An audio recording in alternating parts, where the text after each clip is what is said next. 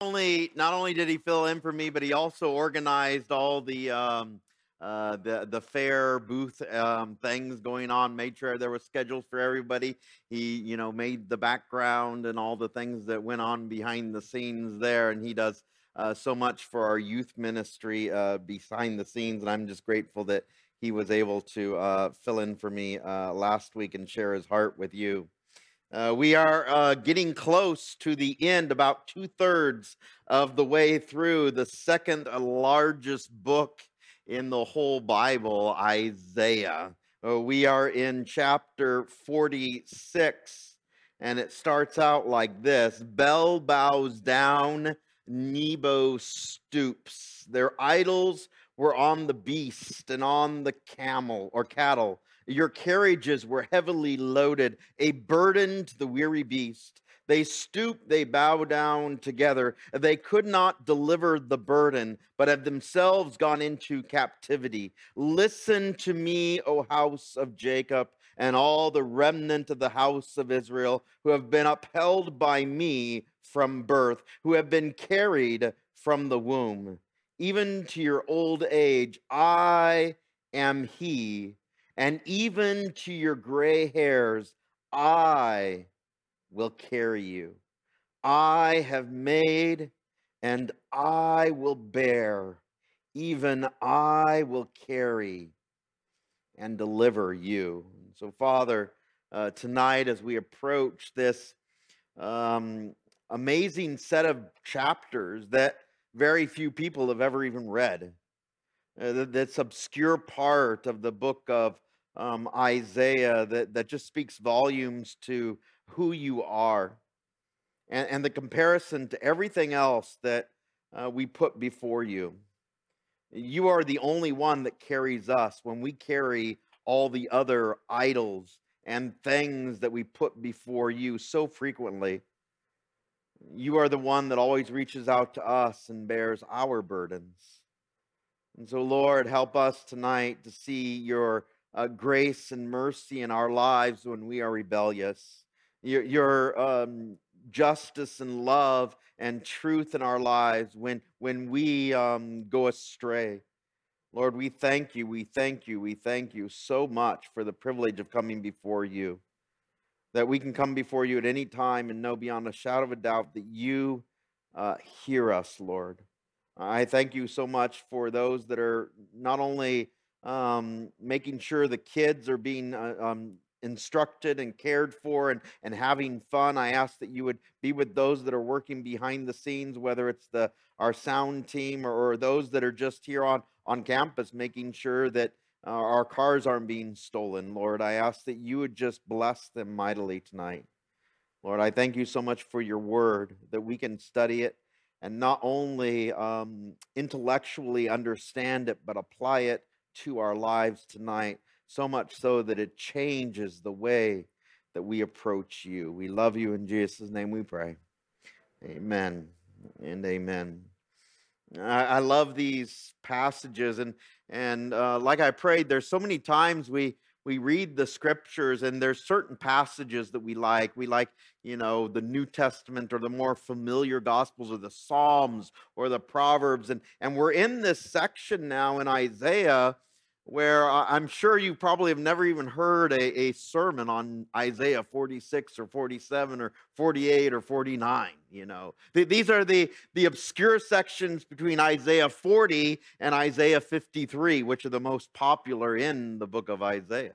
Uh, these are the chapters, though, that establish everything that is needed for the servant Messiah the one who's going to come and die for the sins of the people. Why do we need a Savior if I don't realize I'm a sinner?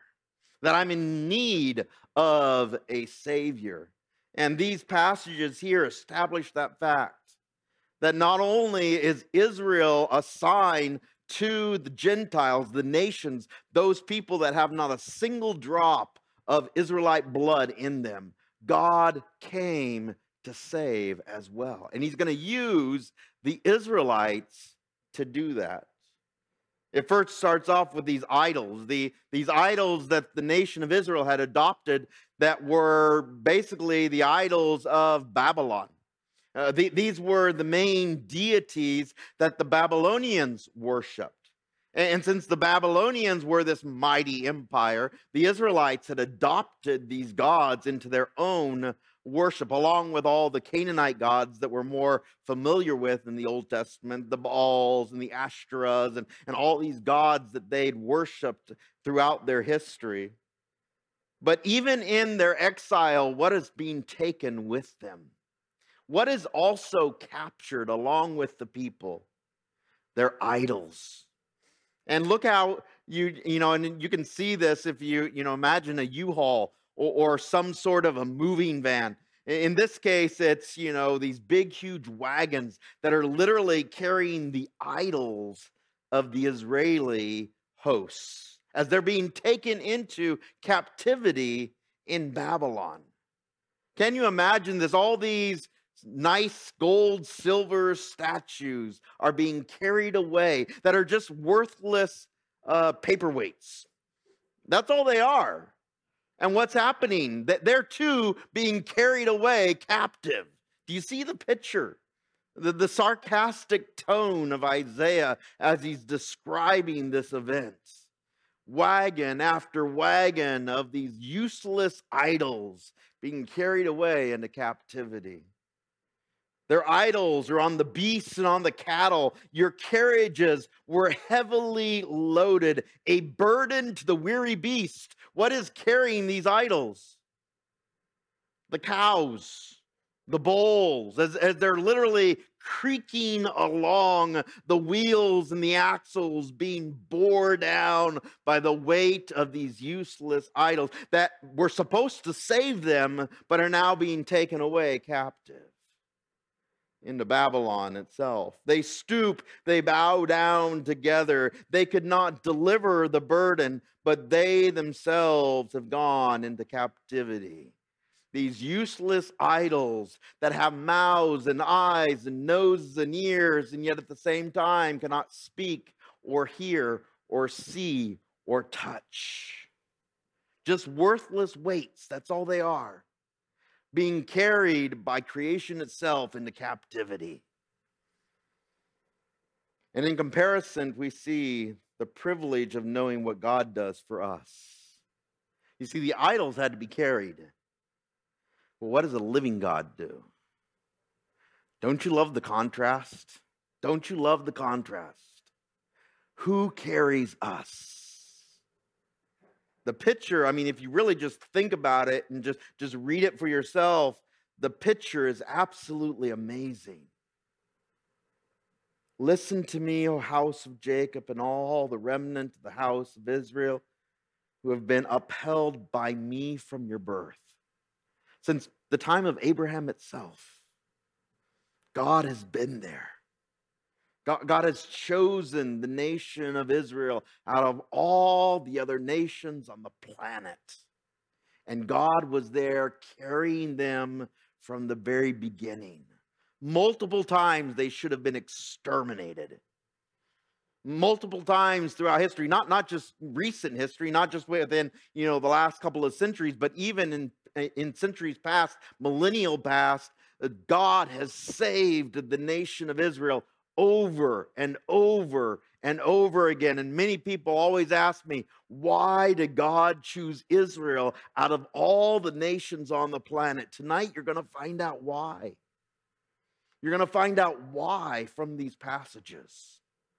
You see, not only was it to confound the rest of the Gentiles, the rest of the world, that God would choose this worthless nation out of all others, but also to show that he chooses a nation for his glory, for his own purposes. That, that's one nation that cannot even uh, support itself. God comes along and supports them. Isn't that comforting when you yourself are burdened? When, you yourself feel worthless or, or useless or, or I, I can't do anything, God. Can you imagine the God of the universe coming alongside of you and carrying you It's truly a privilege. How long does he do it? I love this description. Who have been held by me from birth, who have been carried from the womb. This is describing Israel, a nation, not a, a single person, but the nation of Israel as a whole. Even to your old age, I am he. And even to your gray hairs, I will carry you. I have made and I will bear. Even I will carry and will deliver you. You could be watching a Dodgers game right now. You, you could be doing anything else right now. And you're here tonight. You're watching online. And you're hearing these amazing words maybe even for the first time from the book of Isaiah. Now, of course, this is reiterated several times in the Bible, but it starts here in the book of Isaiah. God carries his people literally from birth to death. Isn't that a privilege to know? It's awesome, by the way. To whom will you liken me and make me equal? And compare me that we should be alike. There is no one like our God. This morning we were going through the book of Micah on Wednesday mornings. Uh, the men come here and we, we meet at 6 a.m. and and we just started the book of uh, Micah, and it, it literally is defined. The theme is defined by the name or the definition of the name Micah, which is defined as who is like our God, who is like you. And in the last three verses of that amazing book, it describes who God is in his uniqueness. Distinct and unique from everything else. The only one who was never created. The only one who existed from eternity past. The only one that forgives all sin completely. And it confounded the Pharisees. Remember when uh, the Jesus was in this crowded room, this crowded house, and all of a sudden the tiles are removed above him, and, and four friends lay down, bring down, lower down their paralytic friend. What's the first thing that Jesus says to that man laying on the stretcher? Not rise up and walk, not how are you doing? What's the very first thing he says to that man? Your sins are forgiven. Defining himself by the law as God himself. And that's why they cried, blasphemy, blasphemy, right? Because only one can forgive sin. Who is that? God himself. The definition of who God is. In Matthew chapter 11, verses 29 and 30, it says this and you know this. And by the way, the idea is similar to the book of Isaiah, taken from these verses. Take my yoke upon you and learn from me. For I am gentle and lowly in heart, and you will find rest for your souls. That's why we had that big, huge, expensive chair at the fair. That, that verse that was plastered there for everyone to see. Come to me, by the way, better than any massage chair is the one who bears us. For my yoke is easy and my burden is light verses 6 and 7, Isaiah chapter 46. It continues. They lavish gold out of the bag, they weigh silver on the scales. They hire a goldsmith and he makes it into a god. They prostrate themselves. Yes, they worship. They bear it on their shoulder. They carry it. and They set it in its place and it stands. From its place it shall not move. Though one carry or one cries out to it, yet it cannot answer nor save him out of his trouble. How much does this idol weigh that they have to carry on their own shoulders? Can you imagine made out of gold? One of, one of the heaviest substances known to man, right? Can, can you imagine that? And then having to carry this idol that's supposed to save you, by the way, you have to carry it to the place where you're going to put it a, a mantle or a place for it to be, and then you have to bow down to it after carrying it. The oh, the absurdity, right? We laugh at them, but many times we do it ourselves. We, we just worship more, you know, sophisticated things, right? we, we put the, you know, the big screen where we want it, or the phones, the cars, the the boats and the houses. It's just more elaborate on our end, right?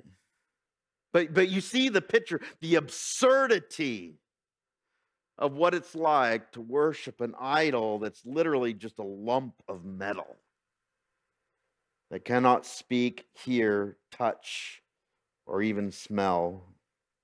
Verse 8 Remember this and show yourselves men. Recall to mind, O you transgressors. Remember the former things of old, for I am God and there is no other.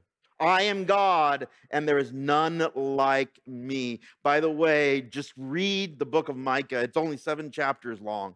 And the definition of where all this comes from, the last three verses of the book of Micah, is absolutely amazing. Who is a God like our God out of all the gods on the planet?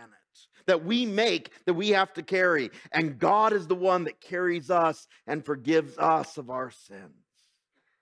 Who is more powerful? The gods that are being taken away to Babylon or the God of the Israelite nation that can save them if they just turn to Him? Have you ever asked that question yourself?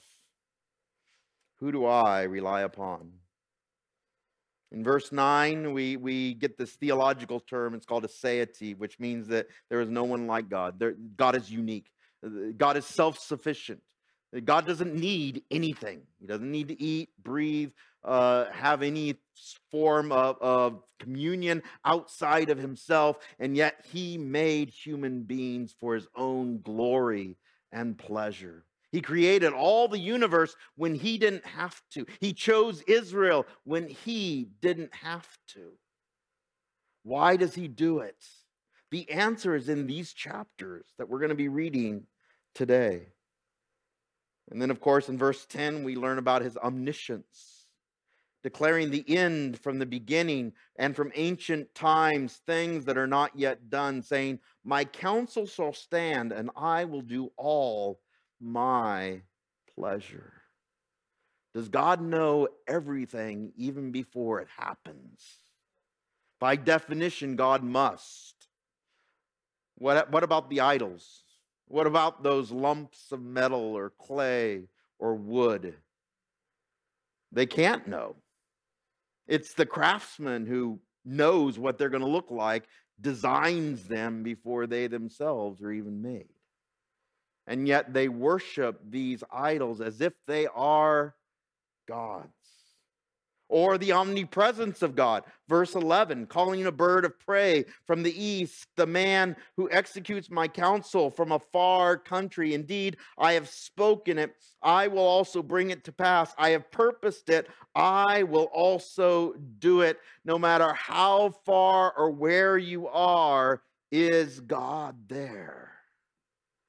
Yes, he is. Not, not a physical representation of a God that sits somewhere that you have to go to. Can I go to God anywhere? Whether I'm here at church or at home or another state or even another country, can I come before the very presence of a living, righteous God? Yes, we can. Or the omnipotence of God in verses 12 and 13.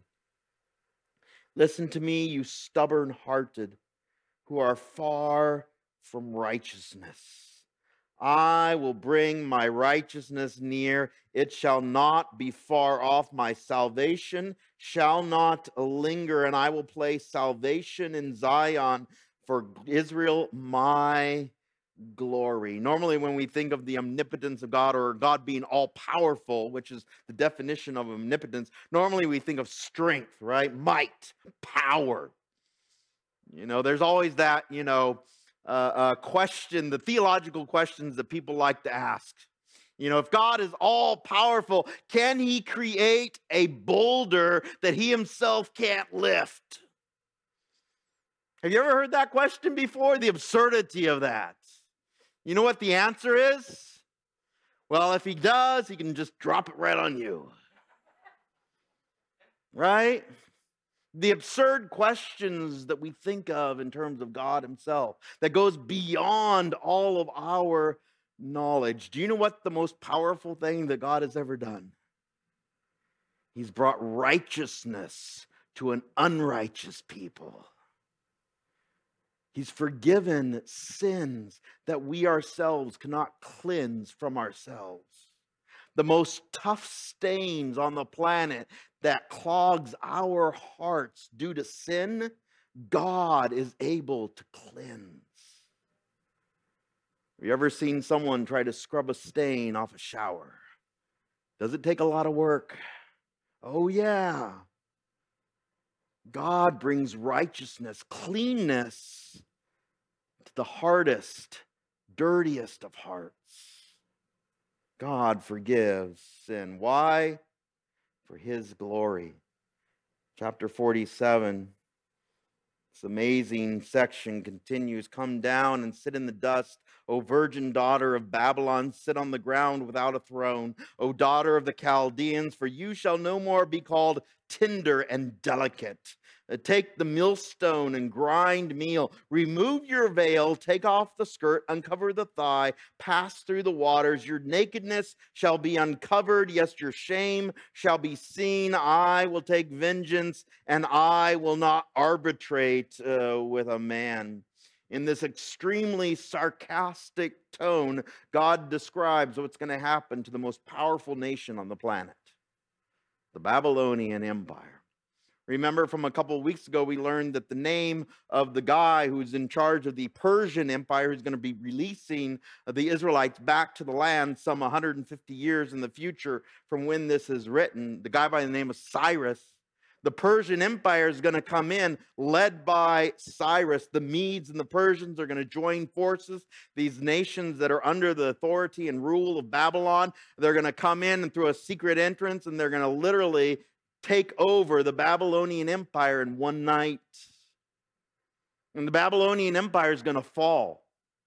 This once world power. And God is describing in such minute detail, perfect detail, what is going to happen to the Babylonian Empire 150 years before it happens.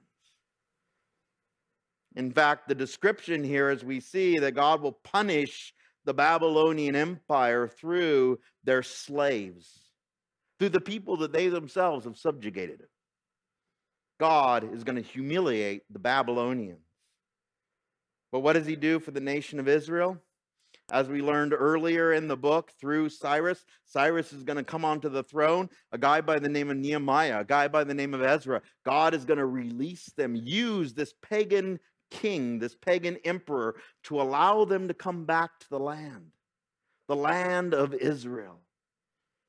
Who is the one that's going to initiate all this? Verse 4 as for as far as for our redeemer the lord of hosts is his name the holy one of israel. What will god do for the nation of israel? He will redeem them Verse 5 Sit in silence and go into darkness, O daughter of the Chaldeans, for you shall no longer be called the Lady of Kingdoms. I was angry with my people. I have profaned my inheritance and given them into your hand. You showed them no mercy. On the elderly, uh, you laid your yoke very heavily, and you said, I shall be a lady forever. So that you did not take these things to heart, nor remember the latter end of them. Starting from the very first verse of this chapter, all the way through the middle part of this chapter, you see a description of Babylon that most of the times we don't imagine of them as this delicate, refined lady. And what, what is God going to do to this uh, elegant lady called the Babylonian Empire? He's going to make them into a slave. Can you imagine the the hang one of the wonders of the world, by the way, the hanging gardens of Babylon? All these, you know, nice technological advances, whether it's in agriculture or science or, or writing or thought, all these terms that we think of in terms of the ingenuity of Babylon. What is God going to do to that mighty empire? He's going to bring it down low Verse 8, therefore, hear this now, you who are given to pleasures, who dwell securely, who say in your heart, I am, and there is no one else beside me. I shall not sit as a widow, nor shall I know the loss of children. Do you see the security of Babylon in their own technology, in their own, um, you know, who they are as a nation? How are they describing themselves? They're using a term that we normally think of only for God Himself. That, that term that God gave to Moses, by the way, in the burning bush, when Moses said, Who shall I say sent me? What is Babylon saying about themselves? And not, not just once, but multiple times in these verses, this phrase, the same phrase of self existence I don't need anyone else, Babylon thoughts. In one night, they're taken down. Exactly, David. Yeah. C- can you imagine that? Being thought of. And by the way, we, we can look at Babylon and do this all the time, judge them severely. But can we do the same? I got a good retirement. I got, you know, my house paid off. You know, I'm, I'm glad if you do. Uh, but, but do you understand all these things that we feel secure in? And what can God bring down in one day? The stock market, the value of homes, all the things that we hold secure in our lives that we think will continue to go up job security, marriage, being alive. What can happen in a single night or in a single week or a single month? Can it all be brought down? Exactly. There's, there's only one who is self sufficient. There's only one who can claim this title I am. There, there's only one who is the I am, who is the I am. There's only one who is Yahweh. The very definition of his personal name that he gave to Moses himself. The privilege of knowing that God is the self existent one. He doesn't need anything or anyone to exist. How many things do we need? Oh, yeah. We, have to have our entertainment. We have to have our, you know, time, you know, uh, management things. We have to have the things that we rely upon just to even sleep or eat or live or even breathe. The medicines, the equipment. Can you imagine that? And what happens if one of those things is out of balance? Do we get scared real easily? Oh, yeah. But who is the only self existent one? God Himself. Verse 9, it continues on, but these two things shall come to you in a moment in one day. In a single instance. By the way, this happens on the night when you remember the the Daniel is called in. There's this writing on the wall. Uh, everybody's scared, you know, in this party that they're having, literally drinking from the cups that the Babylonian Empire has stolen from the temple itself. You can read about this in Daniel and writing on the wall this, this, these terms, these four words that are written on uh, the wall that the people can't read. The king can't read. All the wise men cannot read. And finally, the king asked his, you know, grandma or his mother, uh, do you know anyone that you know might have the answer for that? Well, there's this old wise man. They used to serve underneath your your grandfather. And what does Daniel do when he comes in? He reads the words. And that very night, the Babylonian Empire was destroyed. Mene, Mene. Quickly, right then, right there. And the Persian Empire walks through the gates. the Medes and the Persians joined forces and they walk through the gates. In a moment, in one day, the loss of children and widowhood, they shall come upon you in their fullness because of the multitude of your sorceries, for the great abundance of your enchantments. For you have trusted in your weakness. You have said, No one sees me. Your wisdom and your knowledge have warped you. And you have said in your heart again this phrase that is only reserved for God Himself I am. And there was no one else beside me. There is only one who is uncreated. There is only one who is self existent. There is only one who is self reliant. And it is God Himself. God can exist without anything without any creation, without any air, without any planets, without anything. God exists himself. He existed before everything was created. And tonight we're going to find out why he creates creation and why he chooses Israel. It's not for our glory. It's not for because he loves us or, or that that's part of it, but it's not the reason, the initial reason why. It's because God glories himself and shows himself mighty, omnipotent, powerful in his relationship to a people that don't deserve it. By the way, that's you and me too. Isn't that amazing? I love these verses. It continues on, just like people today who sin and think that there are no consequences in Romans chapter 1, verses 22 and 23. This amazing first chapter of one of the most theological books in the Bible says, professing to be wise, they became fools and changed the glory of the incorruptible God into an image like corruptible man and birds and four footed animals and creeping things. Oh, we can think of ourselves as wise.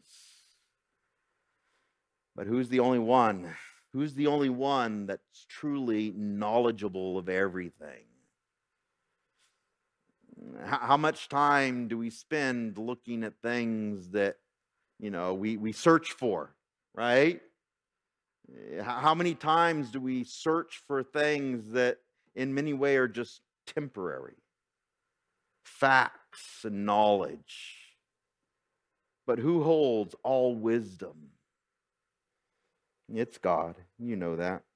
Verse 11, therefore evil shall come upon you, and, and you shall not know from where it arises, and trouble shall fall upon you, describing what's going to happen to Babylon and you will not be able to put it off, and desolation shall come upon you suddenly, which you shall not know. Stand now with your enchantments and the multitude of your sorceries, in which you have labored from your youth. Perhaps you will be able to profit. Perhaps you will uh, prevail. Again, the sarcastic tone, not only in these verses, but in the previous verses, we see these, um, you know, terms for sorcery uh, for enchantments, all these things that, you know, uh, in, in, our culture today, we, we think of as myths, right? You, you drive down the street and there's the tarot card or the palm reader or the person who's able to predict your future through some sort of reading, right? We still do it today. It's called horoscopes instead, right? It's more scientific, right? But do you understand the Babylonians? They too put their futures into the hands of people that they thought could predict the future. These uh, Bels and Nebos, uh, these idols whom they thought were able to somehow control the future, who is the only one that can predict and control the future. It's God Himself. You are wearied in the multitude of your counselors let now the astrologers, the stargazers, and the monthly prognosticators stand up and save you from what shall come upon you. They had all the astrology back then. They, they had all the, you know, star signs even back then. Is there anything new under the sun? Nothing. And, and by the way, you know, this is described as literally idol worship. That, that horoscope that you may read just for fun, be careful. Be careful. That those predictions that we put are, you know, that may be just for entertainment purposes, they're the doorway to demon worship. They're the doorway, the stepping stone for what is worse to come. Because when you're putting your future in those things that are, by the way, the you know the the stars and the constellations and all those amazing creation that God has created, who holds all that in the palm of his hand? God does. It's better to go to the one who created everything rather than creation itself. Verse 14 Behold, they shall be as stubble. Those mighty constellations, those stars, uh, those massive suns that are greater than even our sun itself. God can bring it all down in an instant. And by the way, it's all going to burn one day with a fervent heat, First Peter says. It's all going to disappear. They shall not deliver themselves from the power of the flame. It shall not be a coal to be warmed by, nor a fire to sit before. Thus shall they be to you with whom you have labored, your merchants from your youth. They shall wander every one in his quarter. No one shall save you. And by the way, this is written 150 years before this happens. And this is why people always, you know, uh, criticize the book of Isaiah. Well, the first 39 chapters were written probably during the original Isaiah. And then the second half, 40 to 66, which describes uh, uh, Cyrus, which describes the downfall of Babylon in very descriptive terms, very detailed terms. Well, that had to have been written later. No, the authority of the Word of God, we believe this was written perfectly in its time 150 years before it happens. Why? Why must that be? Because everything else in the book of Isaiah, the description of Jesus Christ, not only his birth, not only his growing up, but also his death and resurrection, are also in the book of Isaiah. It all hinges upon the authority of the Word of God. Is this authoritative? Is this true? It must be. Mm-hmm. Oh, yeah. Yeah. Yes. Right. Mm-hmm. Right. Yeah. Thank Yep. Thank you, David. Mm-hmm. Yeah. D- do you, you understand what David was saying there? The, the understanding is that not only the, the you know continuity of Scripture from Genesis to Revelation, but if one verse is not true, what does that mean for the whole Bible? Yeah. So, so we have to understand that, yes, the critics will criticize these verses, but to understand that these verses are there on purpose, true to their very definition of the words themselves. And it hinges upon the authority of who God is as not only the writer of the words of God, of course, using Isaiah, but also inspiring Isaiah to write these words, revealing to him before they occurred. And if it can happen to Babylon, we know beyond a shadow of a doubt also the description and surety of the Word of God to more important things like the Messiah himself. Chapter 48, verse 1 Hear this, O house of Jacob, who are called by the name of Israel, and have come forth from the well springs of Judah, who swear by the name of the Lord, make mention of the God of Israel, but not in truth or in uh, righteousness. Lip service. Oh, I go to church. I go to that church, by the way. I was talking to the guy right next to us at the at the fair. He was a uh, a, a, congressman or running to be a congressman from from Fresno.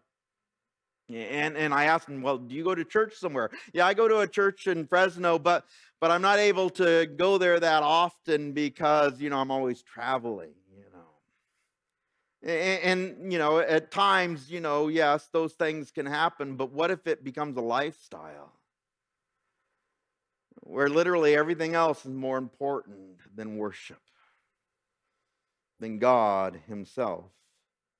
For they call themselves after the holy city and they lean on the God of Israel. The Lord of hosts is his name. I have declared the former things from the beginning. They went forth from my mouth and I caused them to hear it. Suddenly I did them and they came to pass.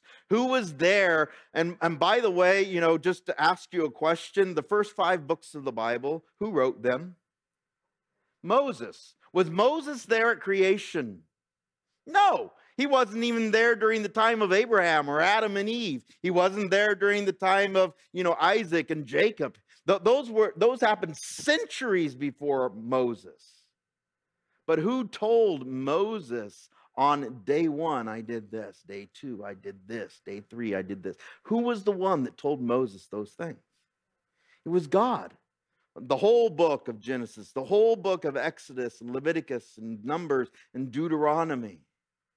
And then every single sequential book in the Bible, whether it was Joshua or First and Second Chronicles or Ezra or Nehemiah or Isaiah, as we're reading here. Who is the author of every single word of Scripture? God Himself, using holy um, men. God was there in the beginning. They went from my mouth and caused them to hear it. Suddenly I did them and they came to pass, describing prophecy, because I knew that you were obstinate and your neck was like an iron sinew and brow bronze. Even from the beginning, I have declared to you, before it came to pass, I proclaimed it to you. We, we call the books from Isaiah to Micah the prophets divided into two sections the, the major prophets isaiah and jeremiah and ezekiel and daniel and then we have the, the minor prophets right? The smaller books but every single one is a prophetic book. And, and what was one of the jobs of a prophet? It's to foretell to tell the future right? That, that was part of the job of a prophet. But there was also another job that a prophet had was to foretell. And Isaiah does this perfectly in this section, combining the two, by the way. He, not only is he predicting the future, but he's also showing the people of Israel their need for the one that's going to create the future, that who holds the future in his hands who knows the future before anyone else and just tells it to human beings to confound those that doubt God.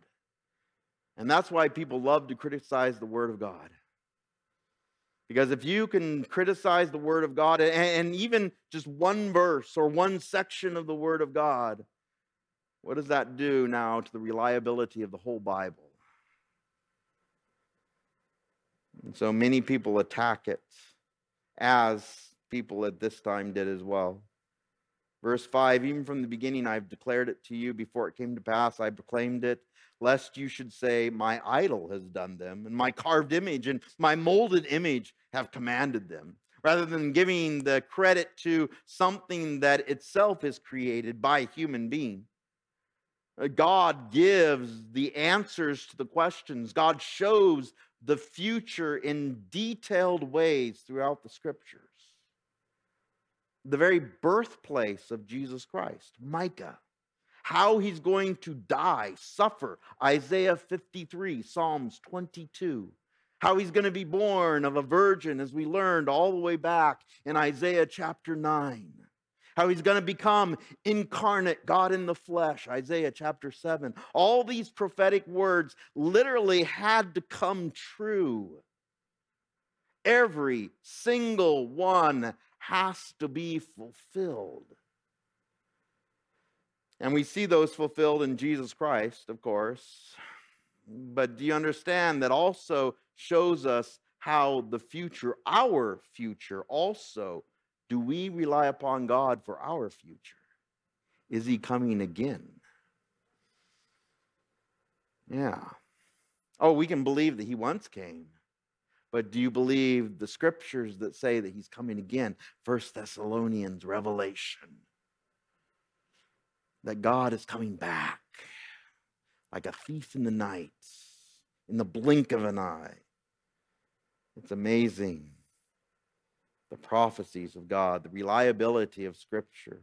See, God sent the prophets to predict and foretell, foretell what would happen so they wouldn't give glory to idols or the horoscopes or the sorceries or the, the various things that you, we kind of the prediction of the stars or or the the pattern of a, a you know a palm print right all those things that we give credit to for the future it's god that shows the truth of the future clearly Verse 6 You have heard, see all this, and will you not declare it? I have made you hear new things from this time, even hidden things, and you did not know them. They were created now and not from the beginning. And before this day, you have not heard them, lest you should say, Of course I know them. Have you ever met someone like that or, or know someone like that?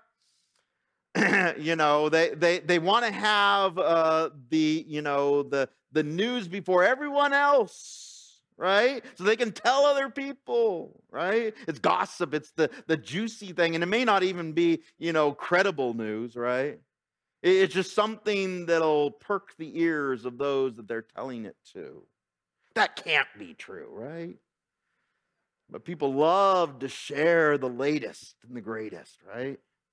It's the newest until, you know, next year. It's the sporting events. It's all the things, the lottery, you know, the person who won $700 million or whatever it was, you know, eh, all, all these things that go on in our culture. And how long do those things last? Like that. You know, whoever wins tonight's game, uh, you know, they'll be disappointed for a little bit, but then what are they going to look forward to? Next year, right? When it all starts over again, right? The Word of God is eternal and everlasting. Thank God for that. It's surety. Three times this word is used in verse 8. Surely, surely, surely. Not the name, the surety. The surety of God. The per- perfect will declared to human beings. Isn't that amazing? I love this. We have a predisposition to sin and pride and we think of ourselves as better than we ought, when instead we should be looking to the glory of God. Verse 8 Surely you did not hear. Surely you did not know. Surely from long ago your ear was not opened, for I knew that you would deal very treacherously and were called a transgressor from the womb. oh, we think our little babies, our grandbabies, our babies are saints, right? What's one of the first words they learn? Mine, no, right? God's showing it right here. We all have that predisposition for sin and rebellion. And yet God loves you anyway. God reaches out to you when you're when you're at your worst when you're an enemy of God. Thank God for communion tonight, by the way. Verse 9, for my name's sake, I will defer my rage, and for my praise, I will restrain it from you, so that I do not cut you off. Is there any good in any human being? That God says, oh, I'll choose that person, but not that person. Oh, that person can come because they're good. They did a good thing. No, all of us have sinned. Every single person on the planet. None of us deserve God's grace or mercy. All of us are unrighteous. And yet God reaches out to us when we are at our worst. And the same with the nation of Israel, by the way. Why did God choose Israel?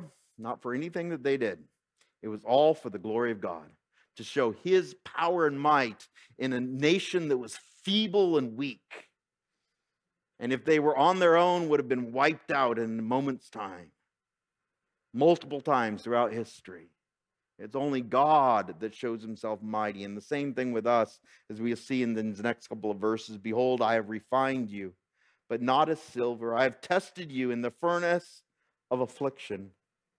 For my own sake, for my own sake, I will do it. It's not, it's not for you that he's doing it. Why, why did God send his son? It's not for us, it's for his glory. It's to bring people into a relationship with God himself so that we can know the God of the universe personally, so that we can turn to him. For how should my name be profaned?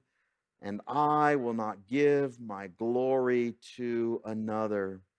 Psalms 106, Ezekiel 20, multiple verses throughout Ezekiel 20. It says this phrase over and over and over again. Nevertheless, he saved them for his name's sake. I, or Psalms 106, verse 8. Ezekiel chapter 20, verse 9, but I acted for my name's sake. Ezekiel chapter 20, verse 14, I acted for my name's sake. Ezekiel chapter 20, verse 22, nevertheless, I withdrew my hand and acted for my name's sake. Ezekiel chapter 20, verse 44, then you will know that I am the Lord when I have dealt with you for my name's sake. God didn't save us for anything that was in us. God saved you for his glory, to show himself glorious. That is the best testimony that you can have. It's not something that I did. It's all what God did for me. And the same thing with the nation of Israel, by the way. Listen to me, O Jacob and Israel, my called. I am he, I am the first, I am also the last. Indeed, my hand has laid the foundation of the earth, and my right hand has stretched out the heavens. When I call to them, they stand up together. Everything in the universe has a will. Everything in the universe is, is not only has an order, but a purpose. But what about human beings? We, we, we have this, you know, idea that we have this free will, right? I can do anything I want, right? All these things that we do here in this life. I got this job. I got this money. I did this. I did that, right? We're the only thing in all of creation that claims glory for ourselves. What does every part of nature point their glory to? God. God. As it continues on, and you'll see this, the nation of Israel is the very description of what it means to be prideful. All of you assemble yourselves and hear who among them has declared these things. The Lord loves him. He shall do his pleasure on Babylon and his arm shall be against the Chaldeans. I, even I, have spoken. Yes, I have called him. I have brought him, and his way will prosper, describing what God did to the Babylonian Empire. You see, the Babylonian Empire at this time was not the first great world power that was, you know, had conquered Israel. There was an empire before, the Assyrians. The Assyrians come in, they destroy the northern kingdom of Israel, the, the 12 tribes in the north, the capital, Samaria. They come in and they destroy them 722 BC. And then in 586, the Babylonians, who had conquered the Assyrians, come in and they conquer Jerusalem. Who raised up both of those nations? God did. For his purposes, for his glory. Read the book of Habakkuk, three chapters long, three questions in that book. Why, God, did you use a unholy, sinful nation to judge your people? Why did you do it, God? Why would God choose a man like Cyrus that we read about earlier? Why would God choose the Babylonians when they were supposed to be worse than the Israelites, when they were not chosen, when they were sinful, when they were unrighteous? Why does God work in history? Because it's His story, it's His glory. It's His results in all of history and the future itself. And God holds it all for His glory. Thank God that we have the Bible that reveals it to us. Come near to me, hear this. I have not spoken in secret from the beginning, from the time that I was, I was there. And now the Lord God and his Spirit have sent me. By the way, the Trinity is shown perfectly in these verses. Who was there in the very beginning of creation itself, before creation? Who was the one, literally, that as we see here, Father, Son, and Spirit? The servant Messiah, sent, the one being sent, Jesus Christ, the Spirit of God that hovered over the deep, that was there at creation itself, and then God the Father, the Lord God, in perfect unison, in perfect counsel, in perfect self existence before everything was ever created. God was there in perfect communion, in perfect love, in perfect wisdom, in perfect prophetic words describing not some plan B that just had to be happened because everything was going chaotically in creation. No, everything was, always has been a plan A in the eyes of God. He knew he would send his son to die for us. It didn't wasn't planned after Adam and Eve sinned. It was always planned before, as we see in these verses. Verses 17, 18, and 19 Thus says the Lord, your Redeemer, the Holy One of Israel. I am the Lord your God who teaches you to profit, who leads you by the way you should go. Oh, that you had heeded my commandments.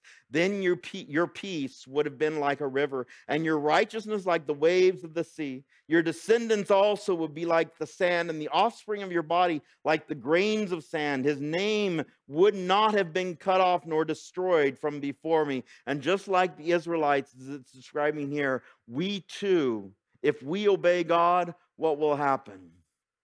We will be in the perfect will of God. And God blesses. But unlike the nation of Israel, so many times we, you know, like the nation of Israel, we, so many times we also rebel. And what does God bring into our lives? Consequences for our sins. In Deuteronomy chapter 28, you can read the whole chapter, but just a couple of verses from there, it says, Now it shall come to pass, if you diligently obey the voice of the Lord your God, to observe carefully all his commandments which I command you today, that the Lord your God will set you high above all the nations of the earth. And all these blessings shall come upon you and overtake you, because you obey the voice of the Lord your God. And then just 10 verses later, uh, verse 15, it says, But it shall come to pass if you do not obey the voice of the Lord your God, to observe carefully all his commandments and his statutes, which I command you today, that all these curses will come upon you and overtake you. And what is happening to the nation of Israel through the discipline of God, through the Babylonian Empire? For 70 years, they're going to be removed from their promised land. They're going to be taken to a foreign nation, and they're going to have to live in a country where they cannot understand the words of for 70 years. No temple, no land filled with milk and honey, none of their own houses that they themselves have built. They will be slaves in a foreign country for 70 years. Why? Because they disobeyed uh, God.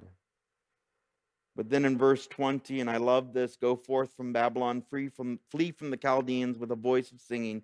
Declare, proclaim this, utter it to the end of the earth. Say, The Lord has redeemed his servant Jacob. 70 years to the day, literally, the nation of Israel will be allowed back into the land. They will have to start all over, but they will be redeemed. God will redeem his rebellious people, his stiff necked, hard hearted people. God will redeem them. Why? Always for the glory of God. Always for the glory of God. And the same is true in our lives, by the way. God redeems us for his glory. And they did not thirst when they were led through the deserts. He caused the waters to flow from the rock for them. He also split the rock, and the waters gushed out. There is no peace, says the Lord, for uh, the, the wicked. And you remember there was two times when Moses struck the rock. The second time he did it, it was rebellion. He, he struck the rock because he was angry. But there was the first time that God, uh, Moses struck the rock, God told him to. And he was supposed to strike the rock one time in prediction of, of how Jesus Christ was going to be struck. In Exodus chapter 17, verses 5 through 6, we get the story. And the Lord said to Moses, Go on from the people or before the people and take with you some of the elders of Israel, also take in your hand your rod with which you struck the river, and go. Behold, I will stand before you there on the rock of, in Horeb, and you shall strike the rock, and water will come out of it. That the people may drink. And Moses did so in the sight of the elders of Israel, water coming from this dry, dead rock living water for the people of Israel in the wilderness, God providing for them. Chapter 49, we'll just read the beginning here. There's a reason why. Listen, O coastlands, to me, and take heed, you people from afar. The Lord will call, uh, has called me from the womb, from the matrix of my mother. He has made mention of uh, my name. Can you imagine this? This word right here in the New King James Version. This this word matrix. Uh, only time it's ever used in the whole Bible. It's to describe the very, you know, intestines themselves, the inner workings of the human body before the womb was ever, you know, studied, or the ovaries, or the eggs, or all the various things that go in procreation itself. God knew all about it. In perfect harmony, by the way. And he has made my mouth like a sharp sword. In the shadow of his hand, he has hidden me and made me like a polished shaft. In his quiver, he has hidden me. And he said to me, You are my servant, O Israel, in whom I will be glorified. Then I said, I have labored in vain. I have spent my strength for nothing and in vain. Yet surely my just reward is with the Lord and my work with my God. And now the Lord says, who formed me from the womb to be a servant to bring Jacob back to him for that so that Israel is gathered to him for I will be glorious in the eyes of the Lord and my God shall be my strength indeed he says it is too small for a thing that you should be my servant to raise up the tribes of Jacob to restore the preserved ones of Israel I will also give you as a light to the Gentiles, that you should be my salvation to the very ends of uh, the earth. Thus says the Lord, the Redeemer of Israel, their Holy One, to whom man despises, to him whom the nation abhors, to the servant of rulers, kings shall see and arise, princes also shall worship, because the Lord, who is faithful, the Holy One of Israel, he has chosen you. And tonight we get to take communion. Do you understand these amazing verses? We'll go into more detail next week, but every single one describes what Jesus did for us on the cross. Why Jesus came as a servant to us so that we could have a relationship with a living God for his glory. And tonight we get to remember that in communion. So I invite you, there's various stations around. Uh, th- this, you know, uh, sanctuary, just grab a, a, a, cup as I read this next. Um, I thought I. It fell? Okay, thank you. I'm glad Dominique has eyes. this this amazing uh, section as we we read in Matthew.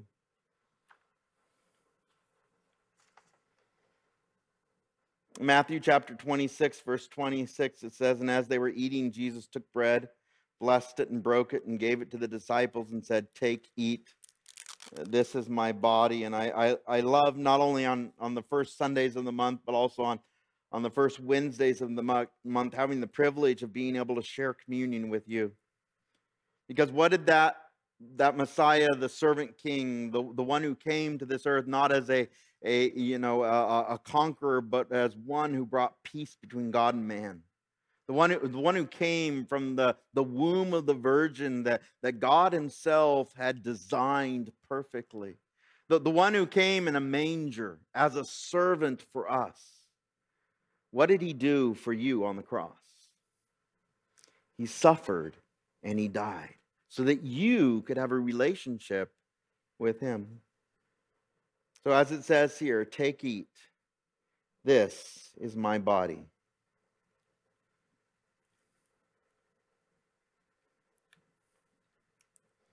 Verse 27 Then he took the cup and he gave thanks and he gave it to them, saying, Drink from it, all of you. For this is my blood of the new covenant, which is shed for many for the remission of sins. Don't you love that phrase? What did Jesus do for you on the cross? Not only are your sins completely forgiven, but they're removed from you. As the depths of the sea, or as the east is from the west, our sins have been forgiven and removed. The remission of sins for you and for me. So as you drink this, remember what Jesus Christ did for you.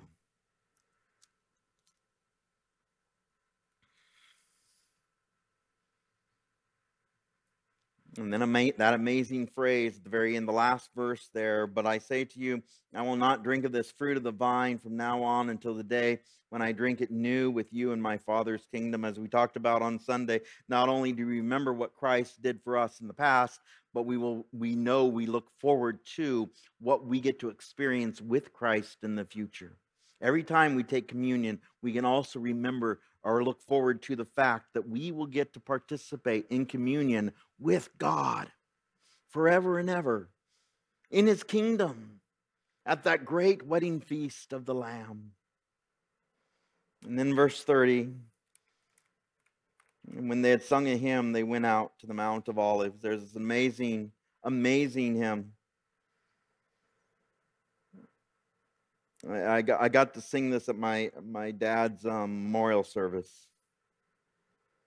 And it's been really, uh, the last, especially the last couple of weeks, been really um, speaking um, uh, deep in my heart. Uh, it, it says this, and I, I, just love these words My name is graven on his hands, my name is written on his heart. Do you understand the intimacy of, of God with us? The, the privilege of knowing God intimately. To, to have your name engraved on his hand and on his heart.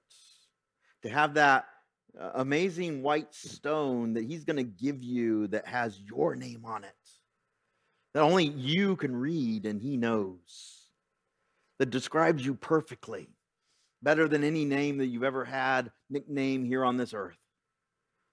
To have that intimacy with God. Stand with me, sing this song. Before the throne of God above, I have a strong and perfect plea. Great high priest whose name is love whoever lives and bleeds for me. My name is graven on his hands. My name is written on his heart. I know that while in heaven he stands, no tongue can bid me hence depart. No tongue can bid me hence depart. When Satan tempts me to despair and tells me of the guilt within. Upward I look and see him there who made an end to all my sin. Because the sinless Savior died, my sinful soul is counted free. For God the just is satisfied to look on him and pardon me, to look on him and pardon me. Behold him there, the risen Lamb, my perfect, spotless righteousness, the great unchangeable I am, the King of glory and of grace. One with himself I cannot die, my soul is purchased by his blood. My life is hid with Christ on high, with Christ my Savior and my God, with Christ my Savior and my God. And so, Father, tonight, I thank you so much for the fellowship of not only fellow believers, but also the fellowship with you. And to, to feel your Holy Spirit working in our midst tonight is truly better than anything. Lord, I thank you so much for the revealing of your word in these obscure chapters in the book of Isaiah. And that, that you show us beyond a shadow of a doubt not only the surety of your word, but, but the privilege of knowing that we are included in that assurance as well. Uh, the deep intimacy that you have for us, the, the privilege of knowing you personally, never let us take that for granted. That our communion with you would be sweet and even when the taste from the, the bread and, and the, the juice dissipates from our mouth tonight, uh, that the communion, the remembrance of our communion with you would grow within us day by day. We thank you for initiating that relationship. We thank you for reaching out to us. We, we thank you for reaching out to us who do not deserve it. We thank you for being there for us when we were not worth anything to be around, when we were rebellious and sinful and enemies of you. We thank you. We thank you. We thank you. And so, Lord, tonight I ask you bless these, my friends and my family. Help us not to go out from these doors the same as when we entered in. That our lives would be changed by your word. In Jesus' name we pray. Amen and amen. God bless you. Thank you for